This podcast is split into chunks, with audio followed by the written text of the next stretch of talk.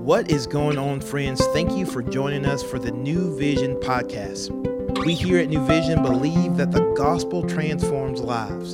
So we're going to take an opportunity to open up God's word and see what he has to say so that we can take the best next step to become more like Jesus. Hey, it's another New Vision podcast. Cloud with you here. And we are going through the book of Hebrews as a companion to the sermon series. We are in this podcast in chapter 7 currently. We join our author in a mid argument. And so, if this is your first podcast, maybe you clicked on for the first time today, you never know.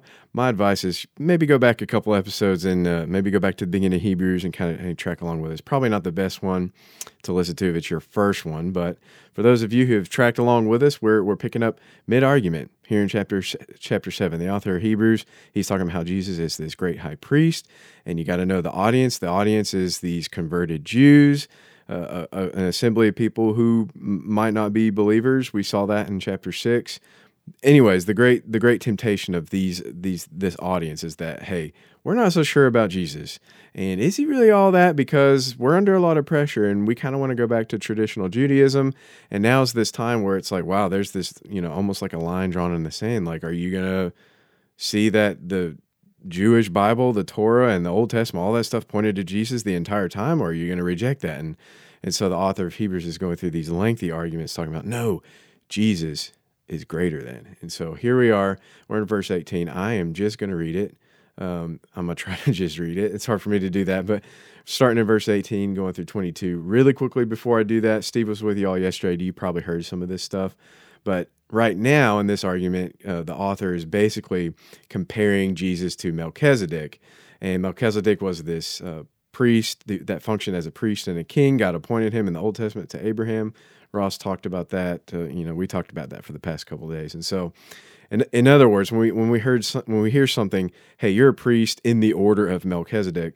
What he's talking about is not that Jesus descended from you know this person named Melchizedek. He's saying that Jesus, you're right. He's not from the tribe of Aaron. He's not from the tribe of Levi, who had this tradition of being the the tribe of which the priest came from, the traditional way, right? And so the Jews are like, "Oh, he's not the he's not a true Levite," you know. Well, yeah, you're right. He's from the tribe of Judah, and so he's a king. But that's like what Melchizedek was because he was a an appointed outside of Abraham's tribe. He was an appointed uh, priest towards Abraham at the end of this battle, and he functioned in that role as a priest and a king. And so the author's like, "Look, you guys, you you're not." unfamiliar with this concept and so that's the big idea is like he's talking about melchizedek and he compared jesus to him talking about we need a perfect priest. And that's a big deal. We need someone that's perfect. And that's something that the author of Hebrews is really trying to argue here because he's saying, look, the tribe of Levi, the Levitical priesthood, man, it's it's done with. Like it's served its purpose and now it's Jesus. And so you got to decide what you're going to do with that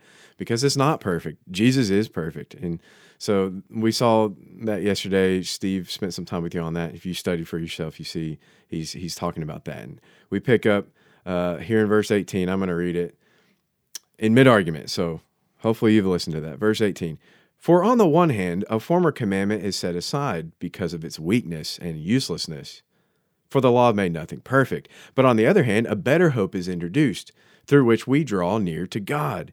And it was not without an oath. For those who formerly became priests were made such without an oath, but this one was made a priest with an oath by the one who said to him, quote, the Lord has sworn and will not change his mind. You are a priest forever. Verse 22.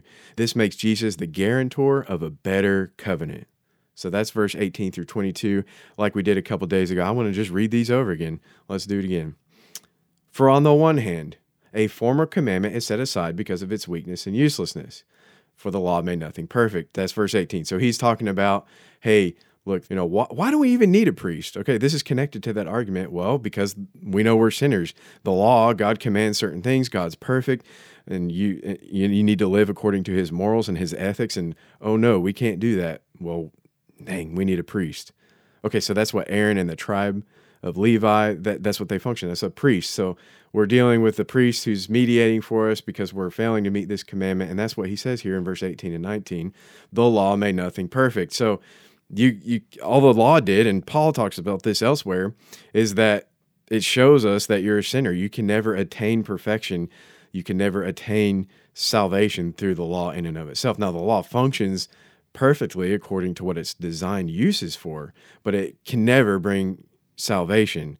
And the Levitical priesthood is not perfect, and that's the big deal. We need a perfect priest, one that is eternal. So that's verse 18. Then verse 19, but on the other hand, a better hope is introduced through which we draw near to God. Jesus is the perfect priest, the way that we can draw near to God.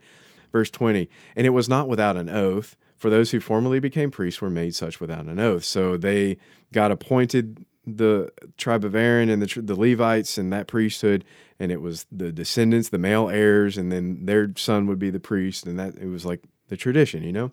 And so this one in verse 21, but this one, Jesus, was made priest with an oath by the one whom it is said, The Lord has sworn and will not change his mind. You are a priest forever. And that is again, he's quoting from uh, Psalm 110, verse 4. We saw that yesterday. You are a priest forever after the order of Melchizedek.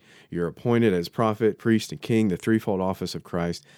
The Lord has sworn and will not change his mind. You are a priest forever. So again, the Levi, the Levitical priest, they died, and you keep having to to have them over and over again. And it's true that God appointed the the tribe of Levi, and that that would be the way that the priesthood functioned.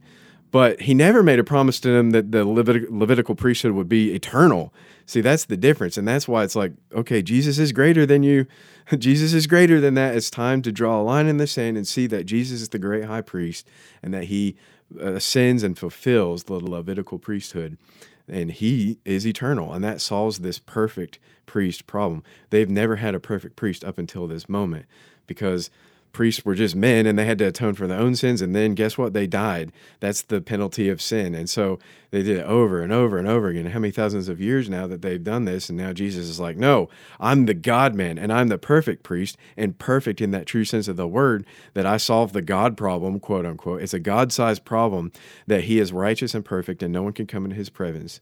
So we need a god-sized you know plug to fill the God sized gap. And there we go. Jesus is the God man. So the God, it can f- solve that problem. But we also need someone who can understand with us and be sympathetic towards us. And Jesus, his, his earthly ministry, he was, you know, incarnate. He was a full man. So he's fully God and fully man. That's perfect and really perfect. That's the perfect high priest. He's greater than what the audience is cling, clinging to. Verse 22 this this what we've talked about this makes jesus the guarantor of a better covenant. And we will go on in chapter 8 to talk more about the covenant. Um, as far as application today to today's short few verses again the whole series is pointing us to what's greater than what are we clinging to that is not even consistent within its own framework those questions that we kind of ask ourselves in what way are we living as if this life is all there is and, and not being convinced that Jesus is greater than underscore? That's always a takeaway that we see through Hebrews. That's kind of the big thesis. But I think today specifically, we're again talking about Jesus as the great high priest. And we just saw the, the author make this argument that he's a priest forever. The Lord has sworn and will not change his mind how much comfort can we get from that? I think that's that's a huge comfort, especially realizing that yeah, we do have the perfect high priest. There's no one out there that you can cry to and have a shoulder to cry on that is like Jesus. No one is greater than him because he's the God man and he's going to be our perfect high priest forever. He's interceding for us. We're going to be talking about that more in the next couple of days. So I hope you see this as, as applying to your life that you run to Jesus it says that in verse verse 19 we draw near to god. We do that because of jesus. And so i hope you see that and that you have a great day. You keep reading for yourself and we will see you guys tomorrow Thank you for joining us today for the New Vision podcast. We hope that you have heard a word from the Lord and that you can better walk today in light of God's word. To find out more information about New Vision, we would love for you to follow us on Instagram at New Vision Life or look us up online at newvisionlife.com. And as always, we look forward to seeing you tomorrow.